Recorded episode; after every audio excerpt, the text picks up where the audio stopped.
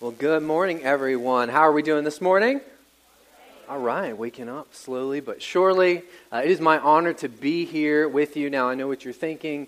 Wow, Gilbert, uh, you look so much younger and handsomer than what you normally do. I'm actually not the senior pastor here. Uh, Gilbert is away, he's on vacation. Um, for this week and in the next couple weeks as well. So he's asked some of his uh, friends and some people even who go to church here to fill in for him. So, my name is Brian Miller. Uh, I am an associate of Gilbert's. Him and I have worked together for many, many years in Chambersburg, Pennsylvania, uh, when he was an associate pastor down there. And I got my ministry start with him, and I've been following what you guys have been doing very, very closely. So, I was here last week, so if you're new, uh, you may not know who I am, or if you just missed last week, um, just want to give you a brief introduction of myself, and it really is my joy to be here. Like I said, I've been following what you guys have been doing very, very closely, and really excited about what God is doing through the ministry that's happening here at Exponential Church. Um, you guys are really making a difference in this community. And I'm excited to be continuing in this series that we're calling How to Be Brave. It's a two week series, it's my last week. Hopefully, last week uh, helped you out in your day to day life. We talked about uh, how to be anxious for nothing. So, my hope, my prayer for you is that last week, when some of those anxious situations were coming and trying to grab a hold of you, you were able to take a step back and compare it to this amazing and big God that we have. So, if you are an anxious person, you weren't here last week, please go online and listen to that message um, so that uh, hopefully you can rely a bit more on God in those tough situations. And we're continuing and talking about how to be brave because so often in our Christian lives, those of us who have accepted Christ as our leader, um, we aren't living really the life that God has called us to. In fact, the, uh, the songs that we sang this morning were so uh, powerful. I don't know about you, like, I'm getting pumped up, right? Did you get pumped up from those songs? We're supposed to be fierce? Yeah. Right? We're supposed to be fierce. Um, our God is, uh, is a lion. Uh, fighting our battles for us. And I think of that, I'm like, wow, you know, God, that's so true but am I really living that out in my day to day life? And as we look at like the Christian church as a whole, are we known for being the, that type of intense people on fire for God, doing what He's called us to, regardless of what might happen? I think the truth is probably not as much as what we should be, right?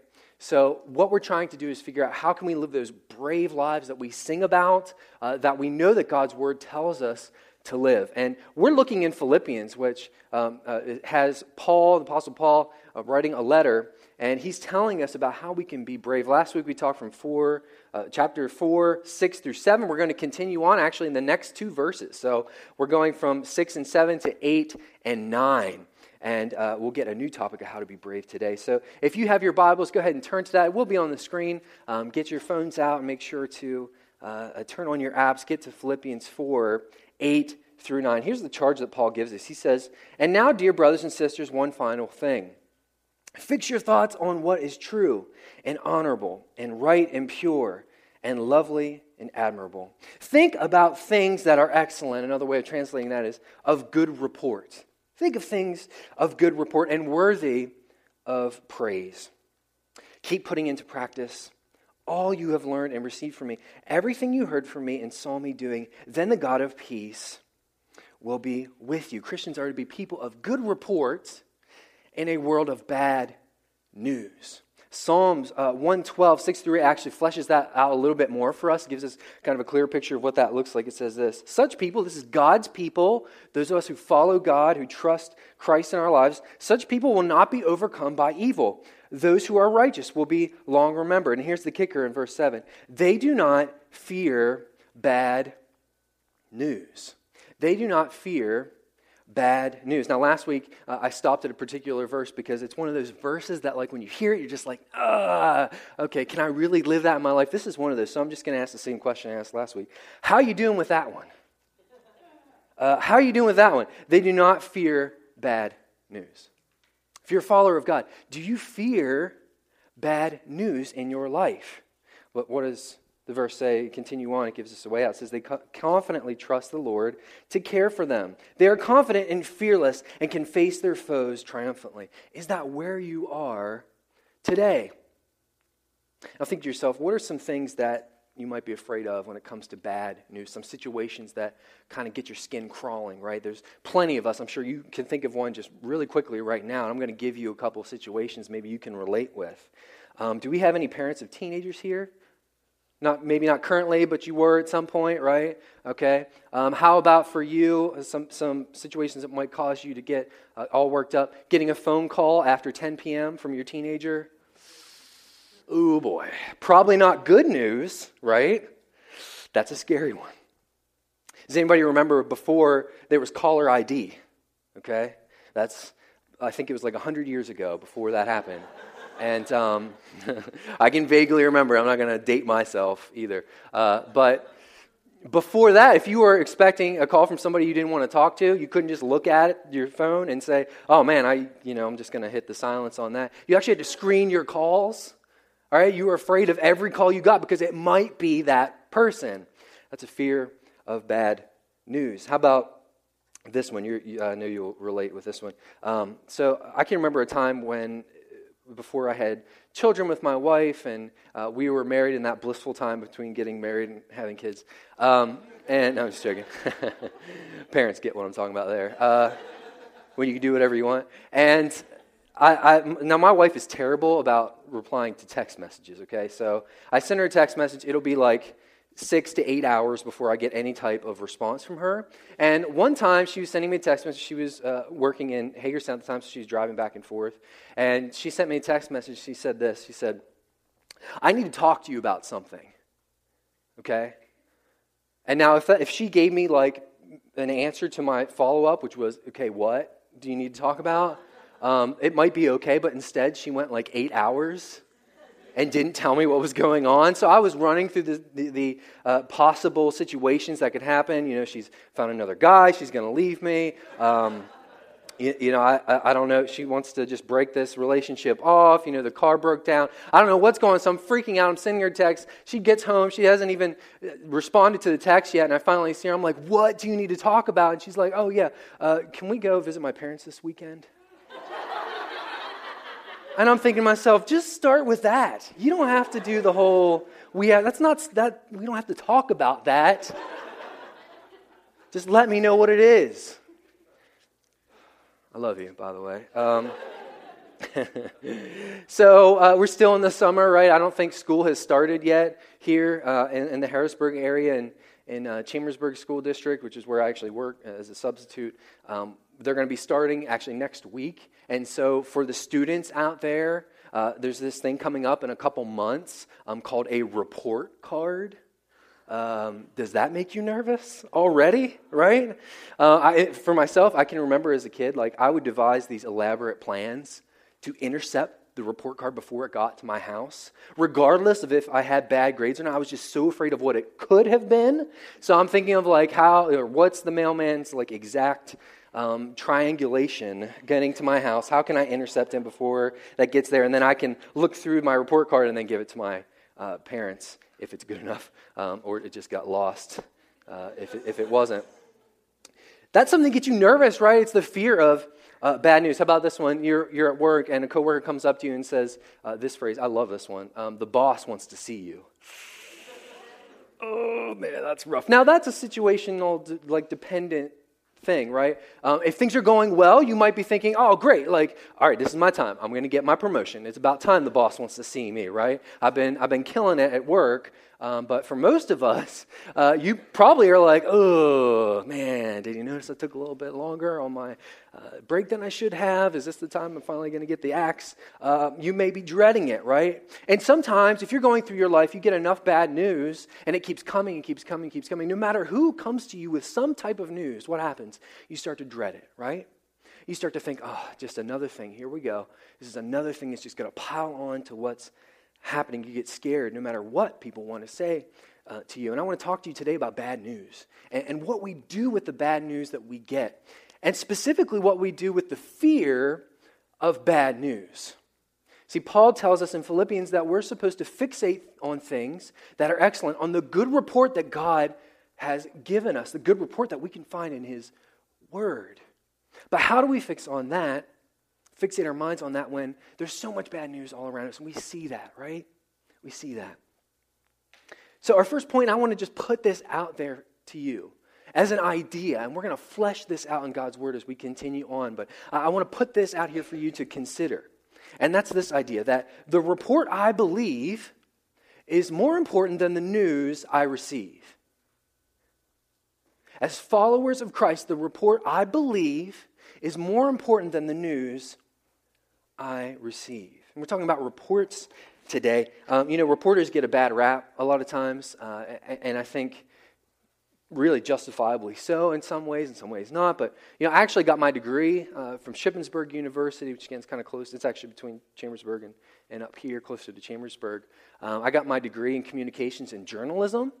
And uh, it, it's kind of, I don't, don't, want to say it's funny, but people come up to me all the time and say, oh, yeah, that's, isn't that a dying industry? And it's for somebody who's looking for like a full time job like I am now. That's super depressing. Um, but yes, it is. it is. And it's a hard, uh, a hard jobs to get for, uh, for somebody in that type of, um, with that type of a degree. Uh, but there's a lot of reasons that it's a dying industry. You know, some of it has to do with the news you read online. There's a hard, it's hard to get that monetized and to make money out of it. People are reading less and less newspapers. But I think the bigger issue that is happening with journalism and reporters um, is that, you know, one of the tenets that we learned as, as journalists is that we're supposed to get the facts, right? Um, understand what the situation is, just the facts, and come to a conclusion and give you, the readers, uh, the story as it is. But instead, what we see now, especially as we're getting hyper partisan and, and, and we're going to our sides, um, what's happening now is with journal, journalists, they're taking their ideas and their opinions, and then they're getting facts to back it up, right? And we see that. You read a news story from one paper, it has a totally different perspective, and, and, it's trashing the president or whoever else. And then you get it from another newspaper, and it's, it's praising him, and, and there's no criticism there. And you see that these journalists aren't really giving you the truth, they're giving you their opinion, right? And so you distrust them. And I think a lot of that's warranted. There's this distrust of the media. We can't really trust these reporters. And I'd venture to say that each one of you is like a reporter in your day to day life. Okay, you're going through your life and you're taking in the facts of life around you. And you're seeing how things really are. But it is going to be your perspective that changes how you react to those facts. See, how you view God and your relationship with Him is going to fundamentally shape what you believe about the news that you receive fundamentally shape it. And before you go out into your day and face the troubles that are going to come, because they will come, your story is actually already written. Already written, just like some of these reporters who, who come to a conclusion before they even get the facts. Your story as a follower of Christ is already written based on what you believe about the nature of God and who you are to Him. Your story is already written. And today we're going to hear a story from the Bible. Uh, it's going to be in Numbers 13, so you can go ahead and, and, flip there. I'm going to be going through this kind of quickly. We're going to be skipping around and kind of omitting some parts. Um, uh, not all of it's going to be on the screens for you because it's a lot of scripture. So I would encourage you, if you're hearing some of this and you think it's kind of interesting, mark this and go back later on uh, in your day and read this entire story because it really is fascinating. But we're going to talk about a time when God's people relied more on the news they received uh, than the report that they should have believed. And that's in Numbers 13, 1 through 3. Now, to give some context to this, this is Moses leading the Israelites out of Egypt and into the place that God had prepared for them, the place that God promised that he was going to take them. And God gave him a charge, and we read that in verse uh, 13, 1. The Lord says to Moses, He said, Send out men to explore the land of Canaan, the land I am giving to the Israelites, the land he's giving to them. Send one leader from each of the 12 ancestral tribes. So Moses did. Moses did as the Lord commanded him. He sent out 12 men, all tribal leaders of Israel, from their camp in the wilderness of Paran. He goes on in verse 17, skipping around a little bit. Moses gave the men this instructions that uh, he got from the Lord. He says, Go north through Negev into the hill country. See what the land is like and find out whether the people living there are strong or weak, few or many. See what kind of land they live in. Is it good or is it bad? Do their towns have walls? Are they protected like open camps? Is the soil fertile or poor? Are there many trees? Do, you, do your best to bring back samples from the crops you see. It happened to be the season uh, for harvesting first, the first ripe grapes. So God is telling them, go into this land and get a report. Be reporters. Go and see what you're about to be fighting for. because they have to retake this land that God had promised them, right? And so he's asking them to go into this place, figure out what we're going up against, get a realistic picture of what it's like in the promised land. Now, what's interesting to me here is, is not really what God told them to do. I mean, to get a realistic picture, I guess that's kind of interesting, but um, it's, it's really interesting to me what he didn't say to them. Okay, he never told them to size up their situation based on their own strength, right? He just said, get a look at it. And a realistic look. He knows that there's going to be people there. He knows that there's going to be encampments, people that are going to have to fight, right? And they get a realistic picture of these people, but he never asks them if they are going to be strong enough. Because isn't it true if you think about in your life, the situations you go up against that you know God has called you to, what's the first thing you do? You wonder whether you can do it, right? Not whether or not God has actually called you to do this, or God's strong enough to overcome what He's put in front of you. We think about our own strength. That's the first thing we do. But we should first see if God is strong enough. We should size up our situation. Take things realistically. Now, I'm not telling you this morning that when you're going up against a tough situation or you're going up to do something God had called you to do, that you should not be realistic, right? We should really look at the situation as it is. We can't live in denial. You can't say that you're going to open a bakery, right, because you like to bake muffins, but you have no economic sense. You have no idea whether it's going to sell or not. You're not looking at the right location. And you say, oh, well, I'm going to be brave. No, you're going to be broke, okay? It's not going to work. Size up the situation, but don't ever size up your God because your God's big enough to make it happen if that's what He has called you to. The moment you start to size up yourself, you will always judge your situation by your weakness and not by God's strengths. Always. And we're going to see that Moses and the Israelites actually did exactly that. In Numbers 13 21, we find that they explored the land. They went to this place that God had promised them. And guess what? It's just as good as what God said it was going to be. They see this land flowing with milk and honey. It's incredible. In fact, I encourage you to, to, to read this story later, especially because they go and they find these grapes that are there. And, and I'm not making this up, this is actually in the Bible. Um, the grapes are so big that they have to get two guys to carry a stick, right, and put the grapes over it. Those are some big old grapes, okay? This is an incredible place, a place of, of, of harvest and, and of wealth that really went beyond what they could even uh, imagine. This is in verse 23. And they brought pomegranates and figs back, and they were there for 40 days looking at this incredible land. It was just as God promised for them. But it was their perspective that caused them to doubt God. How could they doubt God when they saw this incredible land? Well, when we get back to verse uh, 27, we hear the report. Here's the report that they give. They said to Moses, We entered the land you sent us to explore. It is indeed a bountiful country, a land flowing with milk and honey. Here is the kind of fruit it produces. I'm sure they showed them this incredible wealth that they got. But, in 28, but the people living there are powerful. Ooh. And their towns are large and fortified. We even saw giants there, the descendants of Anak. These bad dudes are living there. And they start to doubt God. Not based on who he is, but based on their own strength. We could never overtake these people. Now, there's a guy among them named Caleb.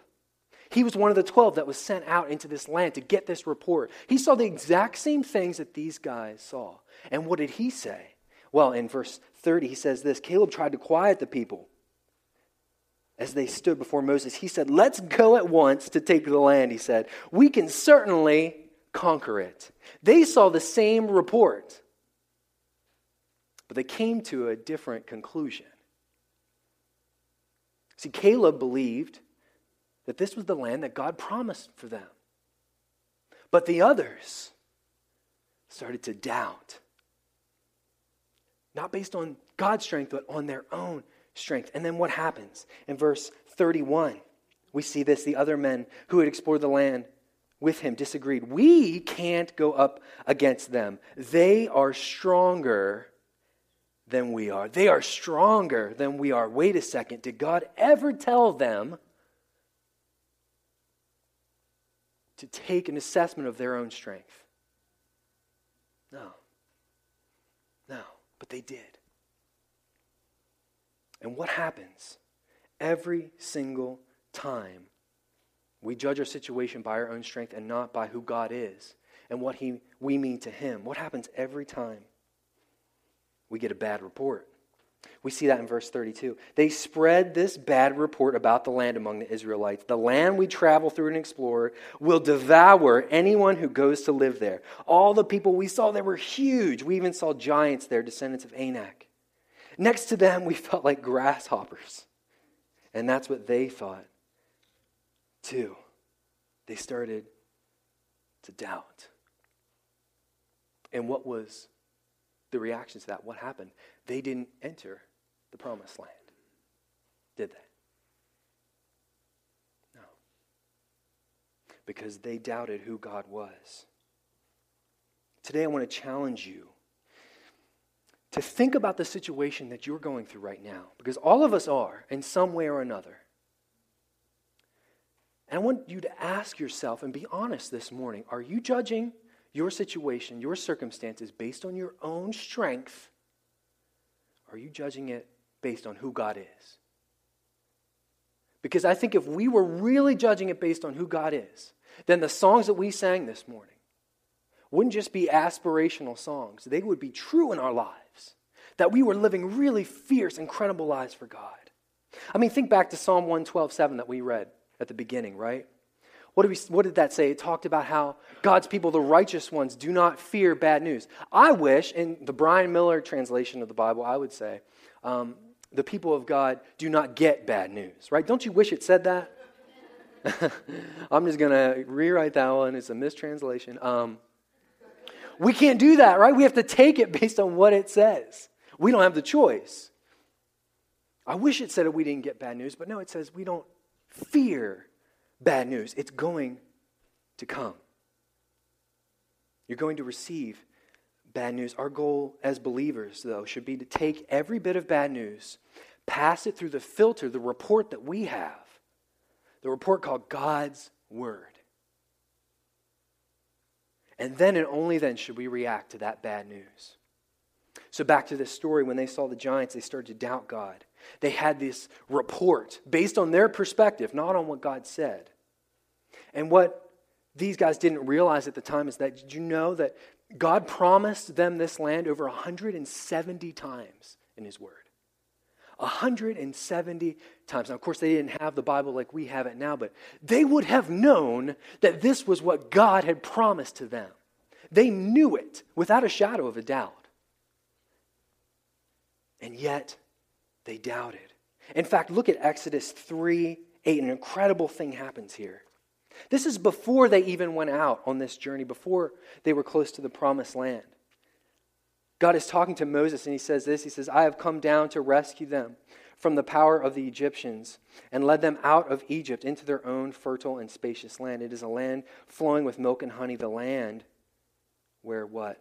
The Canaanites, the Hittites, the Amorites, Perizzites, Hivites, and the Jebusites now live. He knew those giants were in that land, didn't he? He told them those giants were in that land. And yet he promised that land to them. He promised that land to them. Those enemies were there. God knew it. You see, your story is already written. Your story, who you are to God, is already written in His Word, and it doesn't change based on the bad news you receive. It doesn't change, it stays true. And as we think, this must be what, what would give Jesus the kind of peace that when He's on the cross and He's hanging there, He can say, God, forgive those who put me up here, who are hurting me and humiliating me. Forgive them because they know not what they do. Now, if you think about that, in some ways I thought, you know, in the past, maybe that meant, you know, they weren't really sure that, you know, the consequences of what was going on. I don't really think it was that. Um, I, I, think it was this idea that they, certainly they knew what they were doing, right? They were humiliating this man. They were killing this guy who was certainly innocent. They knew that. I think what Jesus was saying was forgive these people because they don't know that the death that they are bringing, the pain that they're giving me, is really meant to bring life. They don't understand that this story and their part in it was already written. And as bad as it is, God is going to use even that situation for His glory. And that's the theme of the entire Bible. It's this idea of redemption. God taking a land that's filled with giants and redeeming it for his people.